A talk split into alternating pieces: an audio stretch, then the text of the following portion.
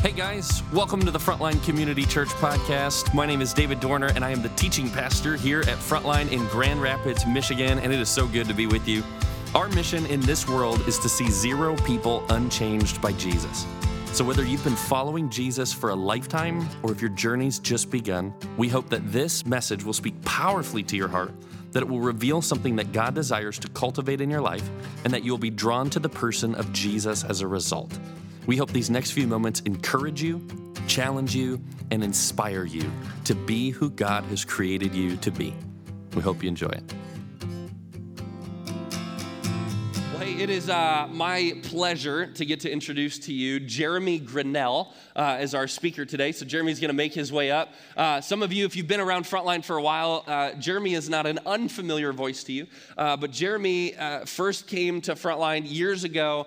he was with us for a season. That's where he and I really became friends. It's where really we developed a great relationship with one another. But what I just want to say to you is I love this man to pieces. And I'm so excited for what God has put on his heart for you today because there's so much value in hearing from different people and different perspectives as well. So, uh, would you just give it up and welcome Jeremy Grinnell?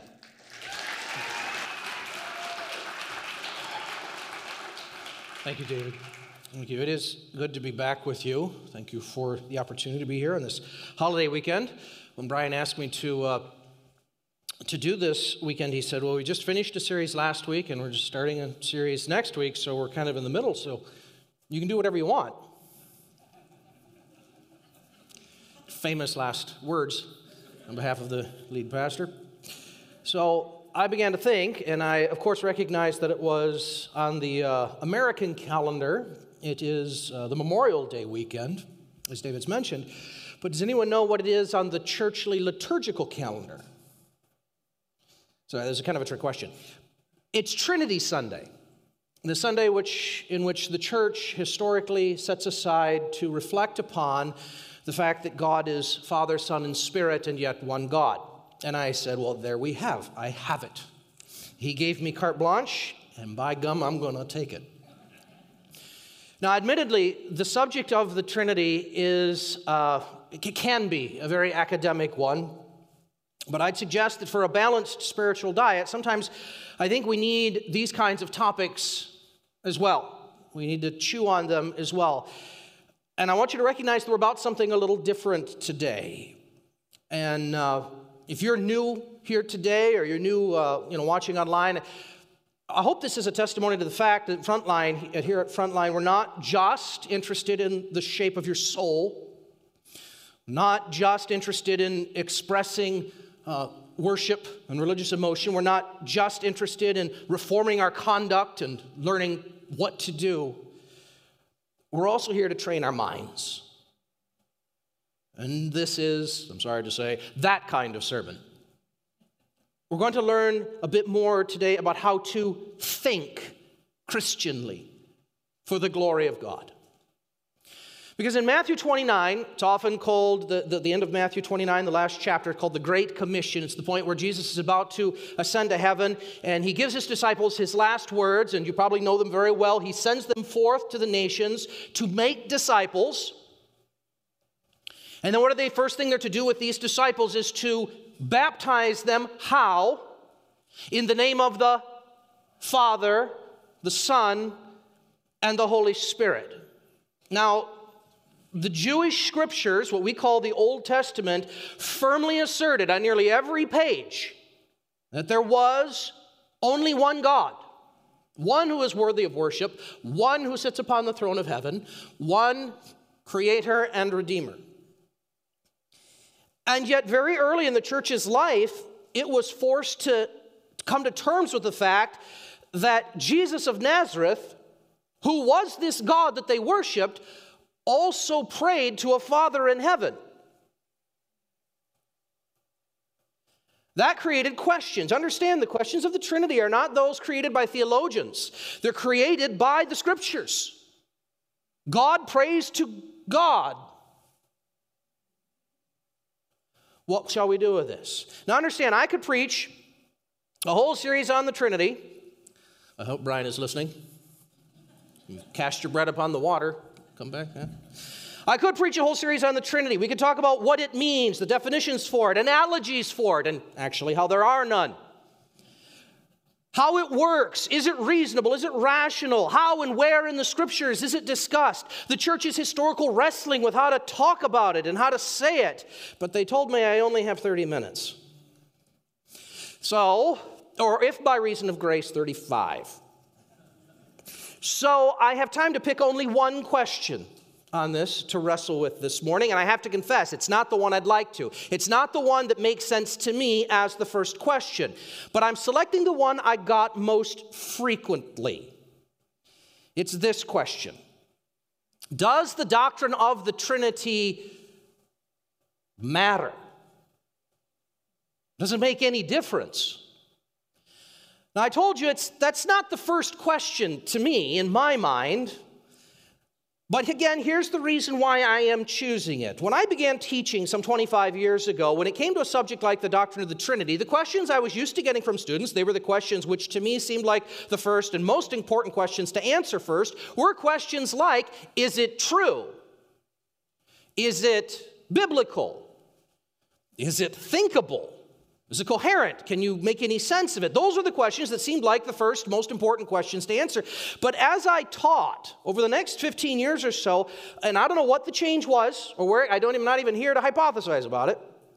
Somewhere along the line, I began to realize that the first question was changing. The question that students were asking weren't those questions. They would get to them eventually, but the first thing they wanted to know was whether or not it made any difference. If I'm going to invest time and energy and cost into learning about it, is it, is it going to matter? And to their credit, it is possible for something to be both true and irrelevant at the same time. I'm told there are 128 species of maple trees. That's a fact.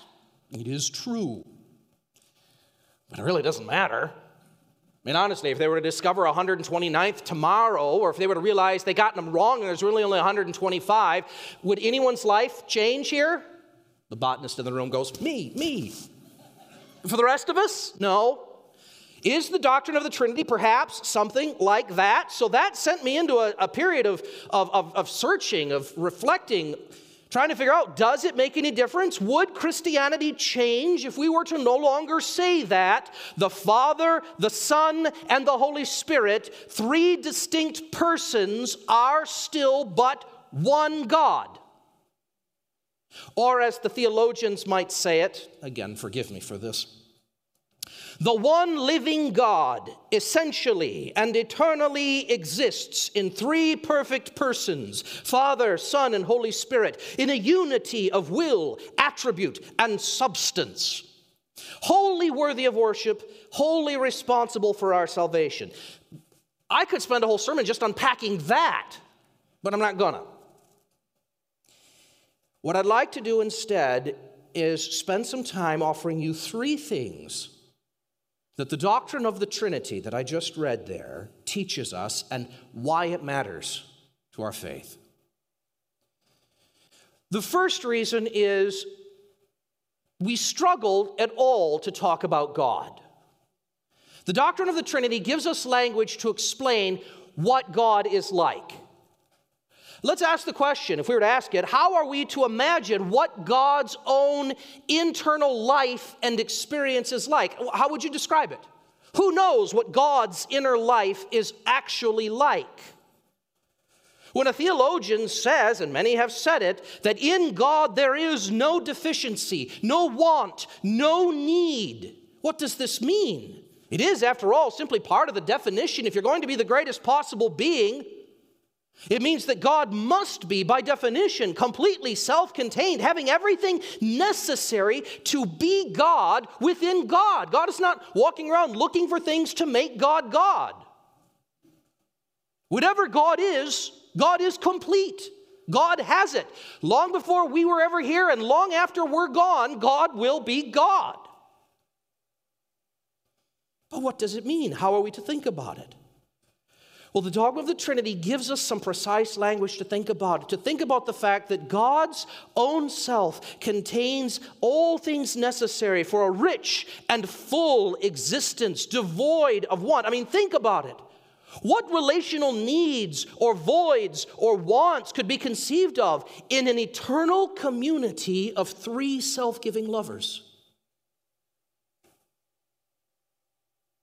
Why look elsewhere? It's the happiest of marriages. What it means to us is that God does not love because loving fulfills some internal deficiency in God. That's how we love. We love because we're trying to meet some kind of need most of the time. But for God, God loves why? because God is love.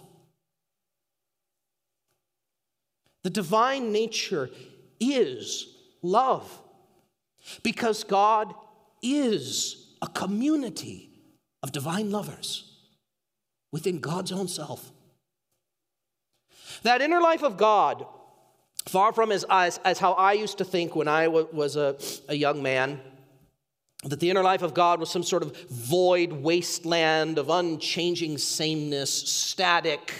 I mean, isn't that what it means to just sort of dwell out there in eternity? On the contrary, it is a center of such a rich and full life that it makes all relationships of which we can conceive seem like mere associations.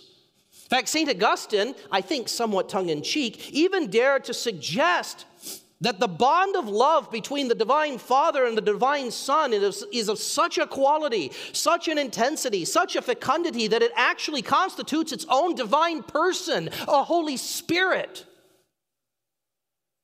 If you take the deepest and most fulfilling relationship you have ever had or could ever conceive of, it would still be but a thin, bleak wraith, a mere analogy for the glory and depth of the relationship which is God in God's own self. When we say God is love, we are not speaking in metaphor but that God's own self actually experiences within itself all love, a love so great that of course we are not surprised to find it bursting out, creating a world, going out of itself to create objects like us with which to share love. Not because God is somehow in need of us, but out of pure delight, pure joy because God is love. The language of Trinity, therefore, gives us a window, maybe our only window into that inner life. It cannot be described fully or perfectly, no human speech could. Every dogma, every doctrine falls apart and is inadequate when God is the subject. That's a given. And the better the theologian, the better they know it. But how empty would our minds be without this idea? Because it tantalizes that God is this within God's own self. It tantalizes our imagination with the promise that has been made to us. Because we have been promised that we will one day take a journey into knowing this God a journey hinted at in the opening of the Westminster Catechism. Do any of you remember the Westminster Catechism? First question is What is the chief end of man? Answer To glorify God and enjoy Him forever. That the unending exploration of that divine life that is promised to us in that indescribable future will indeed be an everlasting one, inexhaustible, unending, filled with, with unending surprise, wonder, and worship. The doctrine of the Trinity tells us that God is waiting for us to know God. It's an invitation made to us. But I want you to understand that God is not merely a trinity somewhere out there in the cloudy vacuums of eternity. We have to come down a few steps. We want to come down and recognize that the God who is Trinity is Trinity here in time and space as well. Because God always works by means of these internal relationships inside of time. Can we have the next slide, please? God works in history by means of these Trinitarian persons. When the persons of the Godhead, Father, Son, and Spirit, express themselves to us, they come in these persons. They are recognizable in history. If you, John Calvin said that, the, and many others said that the two great works of God, if you want to know what is the things that God is always about doing, there are two of them. One is creating, you know, bringing things into being, sustaining them, holding them up, causing them to flourish. The other is redeeming, picking them up and putting them back together when they fall apart the act of creating and the act of redeeming. Well, I'd like to suggest that both of these have a Trinitarian cast to them in the scriptures. Think about it. Let's go all the way back to Genesis 1. When God creates the world, how is it imaged for us there? What is the metaphor that's used? It is not the image of a divine artist painting a world into existence. That would have been a lovely metaphor, but that's not what was used. It's not the metaphor of a divine engineer building up the world out of Lincoln logs. That also would have been a wonderful analogy. What is the analogy that's given to us? Of a divine speaker speaking words, breathing out. A divine father speaking the worlds into existence. That a word goes forth from him on divine breath a divine breath which hovers and flutters, a spirit breath over the, the deep, the Tehom. St. John and St. Paul both tell us, each in their own way, who that word is. Who is the word that the Father speaks? It is the Son. The Son, by whom and through whom all things were made. The psalmist and the prophets teach us clearly that it is by the divine living spirit that has gone out into the world that the world has become habitable and fecund and overflowing with all life. It is the triune God who makes all things by means of being the triune God. Clearly, our redemption and our salvation works the same way, it's even more obviously. We have no other language for understanding our redemption that, that the Son became human and fulfilled the mission of salvation at the behest of the Father's will. He was sent to do this work, and that he was guided, preserved, and marked by the Holy Spirit. Remember his baptism? It is why Peter teaches very clearly in 1 Peter that the Father has willed our redemption. The Son has enacted it in history by his life, death, and resurrection. And the Spirit is the one who has applied it to us, both personally, individually, and to we as the body of Christ. Everything God does, God does by means of these three relationships, this triunity. Were it not for the doctrine of the Trinity, for this language, we would be left saying, God did it, which would be true, but would be very inadequate. It would be incomplete because God did it is not enough to explain what we meet in scriptures.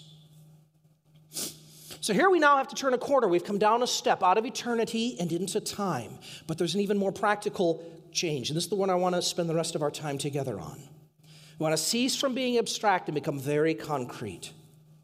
The doctrine of the Trinity, that God is three and one, casts a very bright and penetrating light on what it means to be human, to be the creature of God. More, to be created and formed as one who bears the divine image, who goes through the world displaying what God is like to others. Now, two things I want to say about this. The first, it teaches us that we were made for one another. The doctrine of the Trinity teaches us that we were made for each other. You say, how does it do that? Remember, again, go back to the beginning. the man was in the garden and he was alone. Remember? He looked around and all the other creatures of the world had their other half.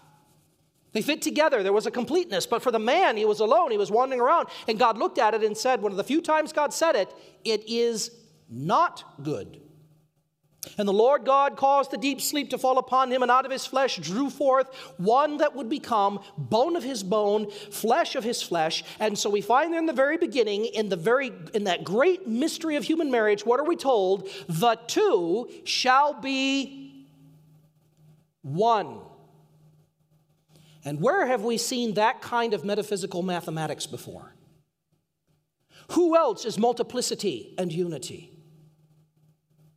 God, who enjoys the sort of rich and complete inner life that we discussed, now fashions creatures intended to do the same at their own level of existence. Of course, it is fitting, it is right, it is good that it should be so. That in, first of all, marriage, but also in friendship, and by extension, all human relationships after their kind, they can only take on their deepest significance and meaning when they are understood in relation to that deeper and richer divine life of the Trinity, because that is what our relationships are supposed to mimic and display in the world. In the act of completing one another, we reveal something about who God is. We put it on display for the world to see. We become, we are, but we become the image of God. Jesus himself prayed this in John 17, the last night of his life, when he was in the garden praying for his disciples, those 12, those 11 men over there sleeping on the side. Do you remember what he prays for them? He prays, Father, make those 11 guys, 11 distinct and separate guys, make them one. How? Even as you and I are one.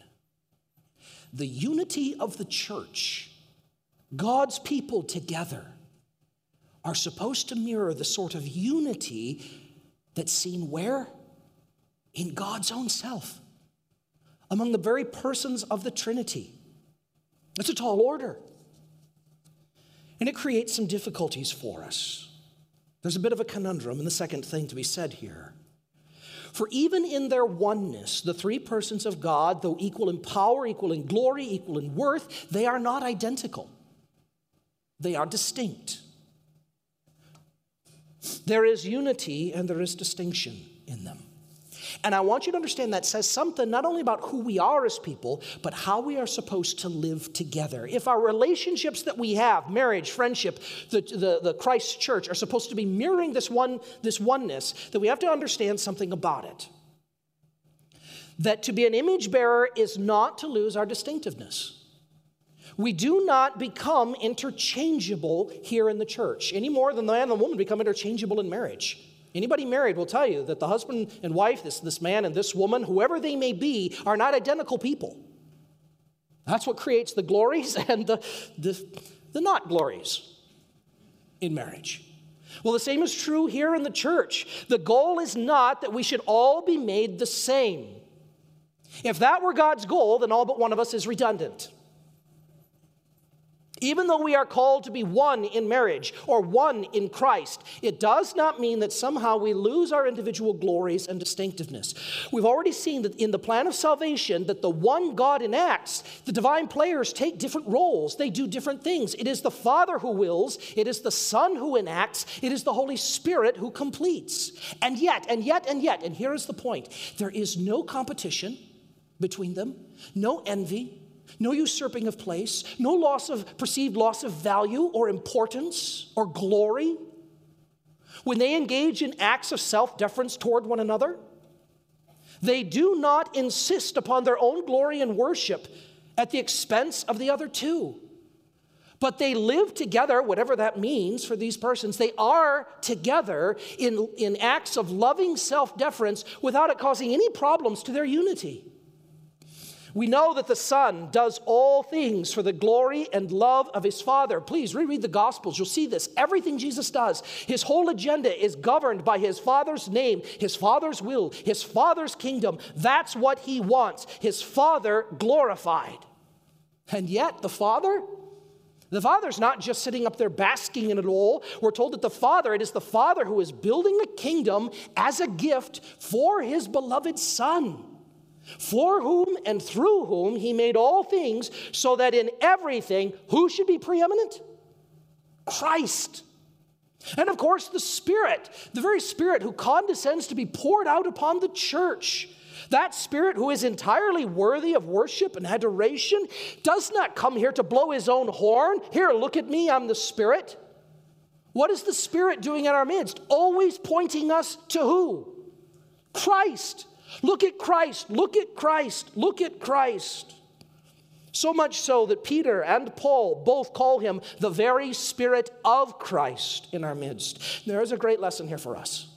If you get nothing else this morning, get this. This God who is three persons and yet entirely, uh, three persons entirely worthy of worship and adoration, they engage in a perpetual inner life of loving deference to each other, a laying down of themselves for the other. And if the persons of the triune God can so love and defer to one another without concern over status or place, should we hesitate to engage in similar acts of sacrifice for one another? Is it an insult when a husband or a wife or a friend finds it necessary to lay down their rights for the sake of the other? Is that an insult to our humanity and a robbing us of our rights? I suppose there are situations where it can be. But learn, my friends, the lessons of the Trinity. I know the fear that when I humble myself and serve you, that it will somehow indicate that I'm not worth as much as you. When a husband or a wife or a friend humbles themselves to serve the other, that there can be a fear that such an act will rob them of their rights. And we feel that our human value has been demeaned or, or diminished because we serve another and we react. No, I will have my rights. I will be noticed. I will not go quietly into that good night. Learn the lesson of the Trinity, for it is not so with God. The persons of God love and serve one another without any such fears. And more, the Son has even descended in humility for our sake. He who was in very nature God did not consider that status, that glory, as something to be clung to at all cost, but what? Emptied himself. If I, your Lord and teacher, have washed your feet, you go and do likewise. It does not make you a lesser person. It does not cost you your pride of place. It makes you like God. It makes you an image bearer, a proclaimer of truth and life. Do not fear to abandon your rights for the sake of the gospel, for the sake of another, for to do so is to reflect the very nature of God. Far from being tangential or abstract, an idea. The doctrine of the Trinity gives us our very language by which we understand the God of the Bible and even understand our own identity in relation with one another. It allows our imagination to grapple with the truth that God is living and that that life is rich, full, beautiful, and truly beyond what we could imagine or think. The Trinity defines and binds all Christian thought in, in much the same way that the doctrine of gravity explains the behavior of anything when you drop it. It gives us words by which to explain it. And in the end, the church has always taken comfort in God's triune nature because it brings before our imagination, in the most powerful terms, the God who encircles, the God who surrounds, upholds, protects, defends, leads, guides, shields, wards, saves, watches over. The God who hearkens to our every need. What shall our hearts say to such a thing? Who is this God that you serve, that you love? How well do you know this God? Well, just as it would be a little ridiculous for us to say, well, let's just all love baseball and care nothing for batting averages. Or just as it would be a little silly to say, let's all just love flowers but care nothing for the seasons and soils in which they grow. Just as it would be a little strange to say, let us all just love the sick, but care nothing about the nature of disease and health. My friends, please understand there is no let's all just love Jesus without understanding more about who this Jesus is in relationship to his Father and his Spirit. You see, those who would love God more, those who would love God best, should desire the more to know what God is like. Not because it's abstract theology. I'm not telling you to go buy a systematic theology and read it. I mean, you could do worse, but that's not the point. The point is, this is simply what it means to get to know a person. The lover always seeks to know all they can of the beloved. True? Every friend or lover knows that the fastest way to kill a relationship is to treat the beloved as you would like them to be rather than as they really are.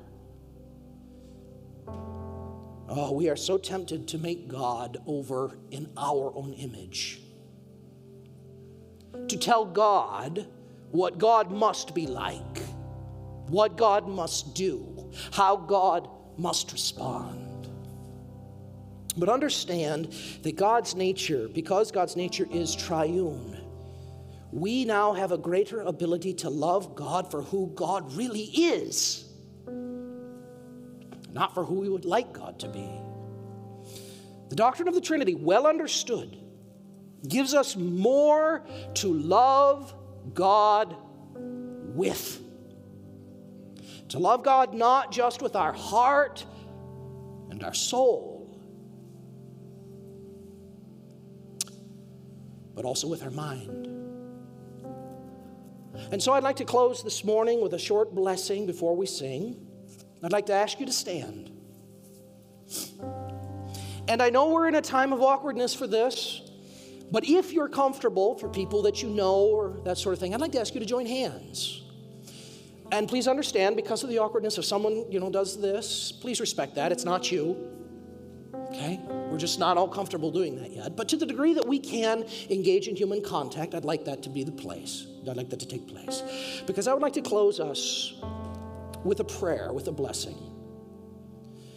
It's an ancient Celtic blessing called the Caim, the prayer of encircling.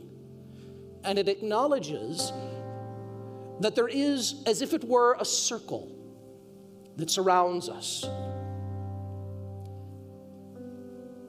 And inside this circle, the bounds of which are the triune God, we are safe. We are loved. We are the people of God.